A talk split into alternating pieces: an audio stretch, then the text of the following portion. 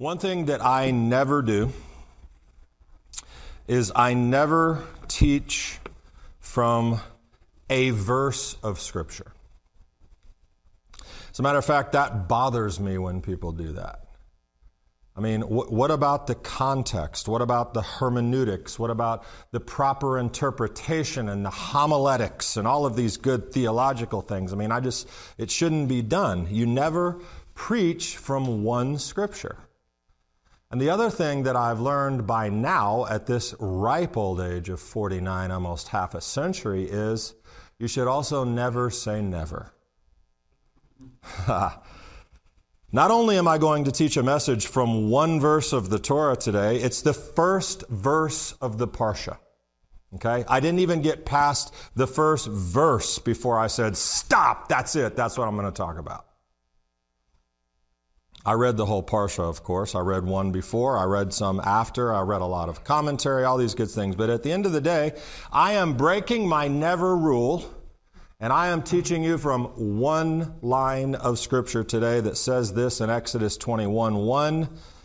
It's the first verse of Parsha Mishpatim, the ordinances, and it says, And these are the ordinances that you shall place before them. And you may not have heard it, but it just happened. It might have been the person next to you. It could have been in a living room, someone online, but you just miss someone go, and thought or said under their breath, This is going to be boring. Yes, we're going to have a we're going to have a Torah message today. But it's anything but boring, I promise you, because when you understand that statement, and these are the ordinances that you shall place before them. When you understand it in context, there's that word. It's, it's, it's understanding according to Jewish interpretation. We're going to make, first of all, a major discovery today. And secondly, we're going to give ourselves a call to action. So it is about the ordinances that Moses should place before them. Now, what does that have to do with us? Well, first off, we need to ask a question What does that even mean? What does it even mean? I'm going to place, you need to place the ordinances before them. Well, the word, the verse in Hebrew says this, Ve'ele hamishpatim. Ve'ele hamishpatim asher tasim lifnechem. Vav. Va, vav, vi. Okay? It's connected to this word ele, which means these. Ve'ele mishpatim. And these ordinances, Tasim lifnechem, you should place before them. So what? Well, here's what we learn from Rashi. Anytime we see the vav, va, ele, connected to the word ele, it implies a continuation of the previous subject matter. Okay? That's the first verse in the Torah portion. It begins with ve'ele, and we just learned that that connects it to what just happened in the last one. I'm going to give you a refresher. What happened in the last Torah portion? Hint, Charlton Heston. the Ten Commandments. One of my other favorite ones was History of the World, where Mel Brooks was acting as Moses and he brought down three tablets and he said, I give you these 15, and one of them broke, 10 commandments. but that's sacrilegious. But he's Jewish, so I don't know, there's some balance in the world. Ten Commandments last week, and it connects to Ve'ele Hamishpatim.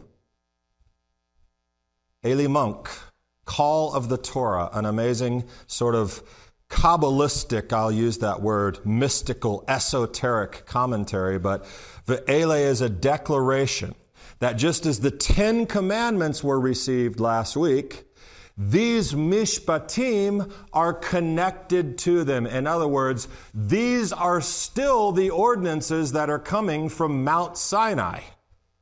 They are directly connected to this massive, awesome, important revelation that we refer to as the Ten Commandments. And what is mishpatim? It's a bunch of laws. It's ordinances. But Moses, right now, as he does this, is still articulating the law from Sinai. This is the beginning of the civil code. And the other thing Rashi says that's important is he says, it, the Ten Commandments end with, and you shall not covet your neighbor's stuff.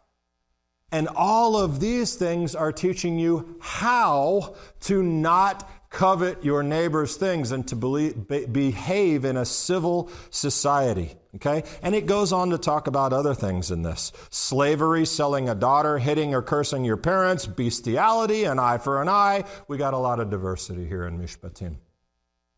But all that to say, we can't keep the Ten Commandments posted on the wall or in the courthouse. You used to be able to do that. We can't elevate the Ten Commandments and make such a huge deal out of them and chuck the rest. This is all Mount Sinai revelation. Yes, eye for an eye, bestiality, all of this stuff. But and here's why I stopped at the first sentence, and I'm only teaching on one verse today. What does that statement mean? And these are the ordinances you shall place before them. You ready? Moses was told by God, it is not enough to just tell them. It's not enough to just state the substance of the law and repeat it until the people have learned it or memorized it. Again, according to, to borrow from Rashi, the law must be presented with all its reasoning and explanations laid out in detail. As one sets a table before a person about to eat. You get it? Place it before them. In other words, some of these things are complicated and confusing, particularly to your Western 21st century mind. Okay? So, God, from the beginning of the Torah at Mount Sinai, tells Moses, You have a job to do, Moshe Rabbeinu. Anyone know what Moshe Rabbeinu means? Moses, our teacher. Moses, our teacher, to place before them means to explain, to elaborate, to fill full of meaning. Now, before you say to me, gosh, he's pulling out a, Rashi, a lot of Rashi and rabbis here, what about Jesus? Well, I want to remind you of what another very famous rabbi said in Matthew 5. I did not come to abolish the Torah, no, but to fulfill it. What does fulfill mean? It means to articulate, to explain, that you understand, to place it before you so that as a proper disciple of Yeshua, you understand how to apply Torah. Remember, Moses, first redeemer, Yeshua, second redeemer, these guys are tight. You can't separate them. Okay? But Yeshua, that's, that was Yeshua who said that about fulfilling the Torah, which goes right back to this one verse you shall place it before them. In other words, Moses, you must fulfill the Torah before them. Now, as an example, let's state this uh, uh, uh, an example of this study, learn, understand concept of placing it before it. Let's consider nature and science. Nature is very, very complicated. God designed the system, and a surface evaluation of these things will not always tell you very much. For instance, the solar system, photosynthesis, okay? Complicated processes. And it's, is it sufficient to say, look, the sun turns the plants green and we eat the food? Shut up, don't ask any questions. That, that's the way life is. But, but, but why? How does that happen? What makes that work? Why is that a thing that happens? Quiet! Don't ask any questions. The human body is a better example. You know, you look at a human body, yes, we look very different, different, but we are the ultimate divine creation, what's going on behind these faces and bodies. The ultimate immensely complicated, but not really so much from the outside. This is a human being. This is what a human being is. This is what they all do. But but but what why do they break down? Why do they get sick? Why do they act weird? What makes a human being? What makes the body function in its physiology? It, you don't need to know that. Don't look beneath anything else. Just look right on the surface. That's all you need to know. No, that's not the way we're designed. We're designed to seek out mystery and to understand. We are inclined toward experimentation and looking deeper and understanding. And that's how humanity survives. Consider for a split second the microscope, the world of human anatomy or microbiology opened up because we could see beneath the layers. We could place new things before ourselves and understand with a depth of knowledge that literally changed the world. We could see why things happen, why processes. It changed the world to have access to knowledge that was not obvious on the surface. And sadly, there have been many people throughout history who have tried to limit discovery, who have kept, wanted to keep people closed in and not knowing things. Sometimes the church was one of those bodies that did that. Imagine if at some point the powers that be had said, there will be no study of the human body beyond what we can see from the outside. That microscope you invented, it's from the pit of hell. Satan made that. I don't want to see it. I don't want you to use it. We wouldn't even be here. We wouldn't even be talking a plague would have wiped out the entire world by now if we had not been given the opportunity to see below the surface. What would we have lost? We are creatures of investigation. Now, that seems like a radical tangent, and you're all going, maybe you should try to use more than one verse going forward to, for these messages. It's very related in this way. The emerging community of the Way, which was the community of disciples of Yeshua, eventually became a very non Jewish way, right? It became predominantly dominated by Gentiles, separated from the Jewish moorings of this thing that eventually became Christianity.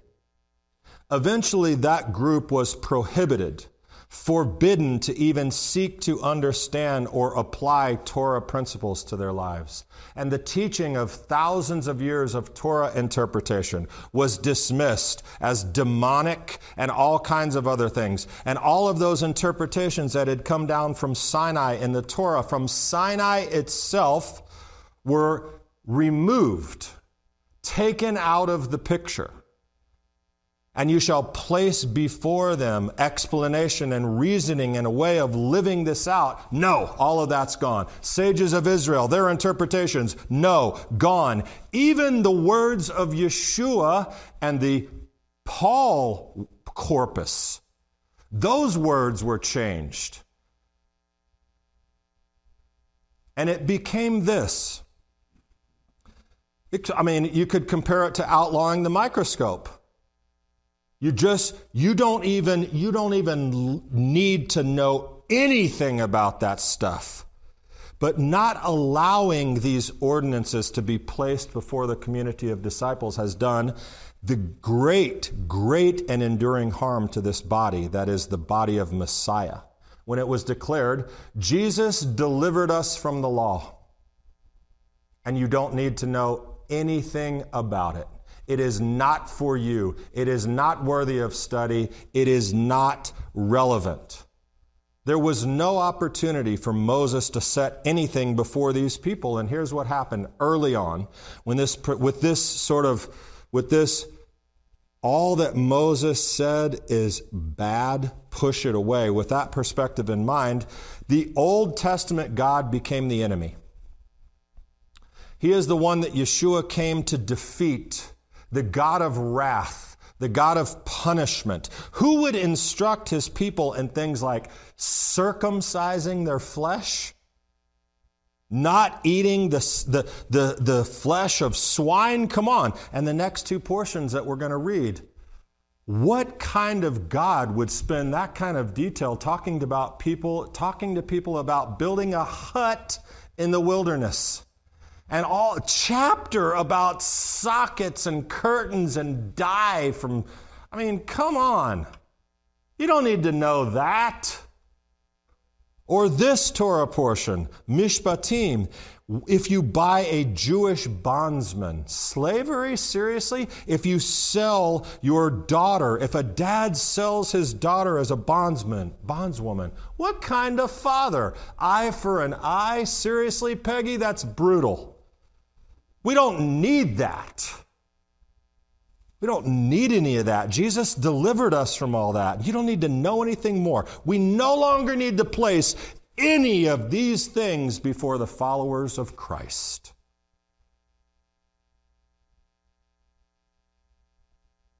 So, our major discovery for today from one verse of Scripture applied through history says this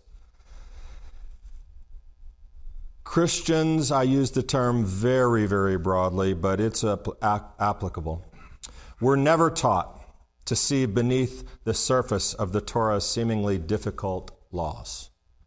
They never got the message that it was Moses' job through transmission and the sages after him, and especially our Rabbi Yeshua's job, to help them understand and apply it, to apply the microscope of Jewish study to what could be sort of a confusing book, honestly. And some of these laws that God didn't expect them to just memorize and do, even though that's what even though that's what Israel said, all that you've said will do. God knows our inner workings. He knows that we are seekers. He knows that we need explanation and understanding for the things that we do. And you know what? On one level, you could understand being confused by some of the things that we read even in this Torah portion, especially 3,500 years later. But even the Gentiles, you know, not that long after, 1900 years ago. They were confused. But God is not mean, He's not arbitrary and weird. And these things that are in Mishpatim, that are connected to Mount Sinai, still do need to be understood through the microscope of Jewish interpretation. For example, which Christianity removed that from the equation. But for example, if a man sells his daughter as a bondswoman. Now that's weird, right? How many dads in here? I should finish the question. How many dads in here woke up today thinking about who you could sell your daughter to? It's a weird thing. What kind of father, right? But God said to Moses, You're going to place this ordinance before them. The people need to understand, they need to see beneath the surface. So here's the answer What kind of father? The kind of father who knew that he could never provide a life for his daughter. And that by this arrangement, she might actually have a life. Now, listen, until a girl reaches puberty, the Torah gives her father the right to sell her as a bondswoman. But as the passages make clear and the teachings of the sages make clear, this right is given him for her benefit. He is permitted to sell her because it is expected to result in her marriage to either her master or his son. In fact, if neither of the two marries her, the Torah regards it as a betrayal of the girl. And and it, and it goes on, and there's a, there's a lot of other explanation. But let me give you a shocking statement Jesus didn't deliver us from that. The culture changed dramatically. We don't do that anymore, although there are still arranged marriages, even in Orthodox Judaism, where arrangements are made. But selling your daughter in servitude and all that, I understand. Do we think that the father, like, come on, Sally, let's dance on over to a total stranger's house. See ya. Good riddance. Of course not. It was sad. It was beyond sad, I'm certain, for this father. It's a tragedy, but the realization was he could not provide for the girl. And so, out of the most horrendous, gut wrenching pain, he did this probably not to some wandering stranger who walked by and said, Take her, take her. He hoped for her best. But no one understands that if you read that on the surface. You need the microscope of Jewish interpretation and you need the context to understand that. And there's, of course, a cultural relevant lesson today. Fathers, listen, first of all, don't have a bunch of kids that you can't take care of. Secondly, work hard to provide for the children that you do have. But that's another message entirely. Eye for an eye is another example, classic example. What brutal punishment. Thank you, Jesus, for delivering us from that. It's pretty harsh on the surface. Gouge out an eye, tooth for tooth, you know? This, this, is, this is tough stuff. Moses, though, God said. You're going to have to place this ordinance before them. They need to understand, help them understand. So let me help. It is clear from the Talmud and other Jewish sources that this term, eye for an eye, was always known to mean, as the oral law explains it, that's sometimes the Jewish microscope, that the responsible party must pay the monetary value for an eye in restitution for the eye that he had blinded. Never was there a Jewish court that ever blinded or otherwise inflicted a physical injury in revenge or retribution. The only corporal punishments ever imposed are the death penalty and lashes where provided by the Torah. Eye for an eye. It's about money. It's about compensation. It's about functioning in a civil society. And guess what? Ready? Jesus didn't deliver us from this. We still have this today. It's worse than this. It's called a lawsuit or, or a felony. And, and our system, our system stinks. Someone steals, they throw them in jail where we then support them with three hots and a cots for however long they need to be there to get fixed, and the rate of recidivism is horrendous, at least according to the Torah. When you stole, you paid it back. And if you couldn't pay it back, you know what you did? You became a slave. See the Torah for how we treat indentured servants. You see how the system works? It was better than ours. But you don't understand that if you don't place it before the people and know what Judaism says about the Torah and every Torah verse. Everyone that could be maligned, that could be maligned and castigated, killing the ki- killing the the the uh, the willfully disobedient son, killing somebody for not observing the Shabbat, all of these things, you cannot understand those things on the surface. You have to dig deeper. And that's what God told Moses to do to place these ordinances before them. You function without a microscope, and that is exactly what happened to Christianity. That is the how and the why. Now, listen. The Torah is old. It's an ancient document of everlasting wisdom, but some things are really hard to understand. Some things are really hard to comprehend, and there's really no amount of setting it before us that makes all of it applicable.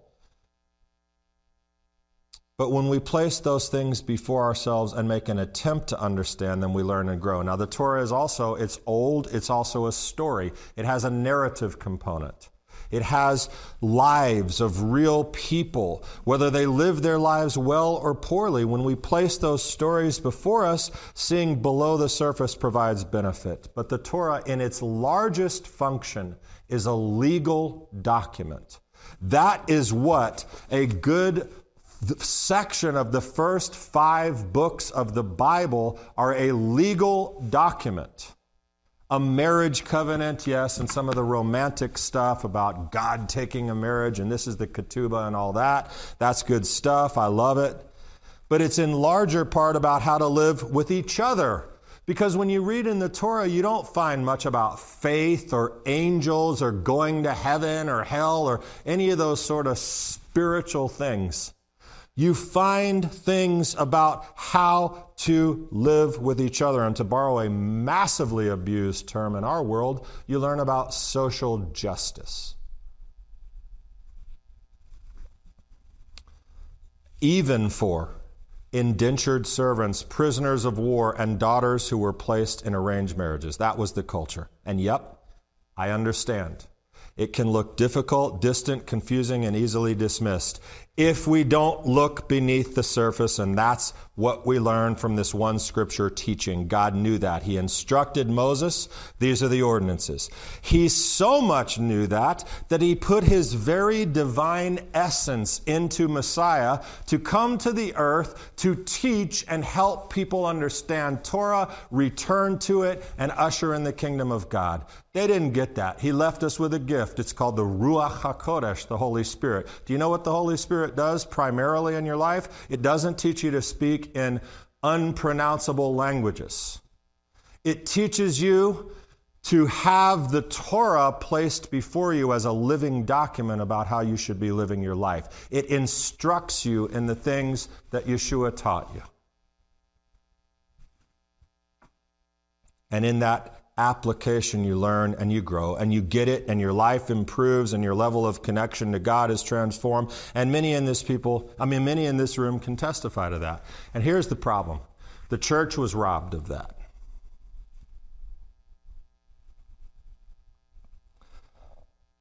The Jewish application and interpretation was the microscope. Paul said it this way all things become visible when they are exposed by the light. That's what a microscope does, and it magnifies things.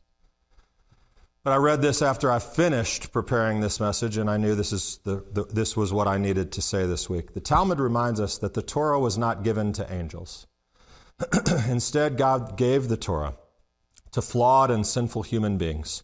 The Torah speaks directly into human society with all of its wrinkles. It speaks in the language of the flawed and imperfect in order to infuse godliness into the world. It has descended from a very high place, God, to a very, very low place, man and yet it still retains its godly essence. And that essence might be confusingly wrapped in garments of human concern, like slavery or compensation for negligence. But if one takes the time to unwrap the commandment, it will blaze forth in his hands with the brilliance of heaven.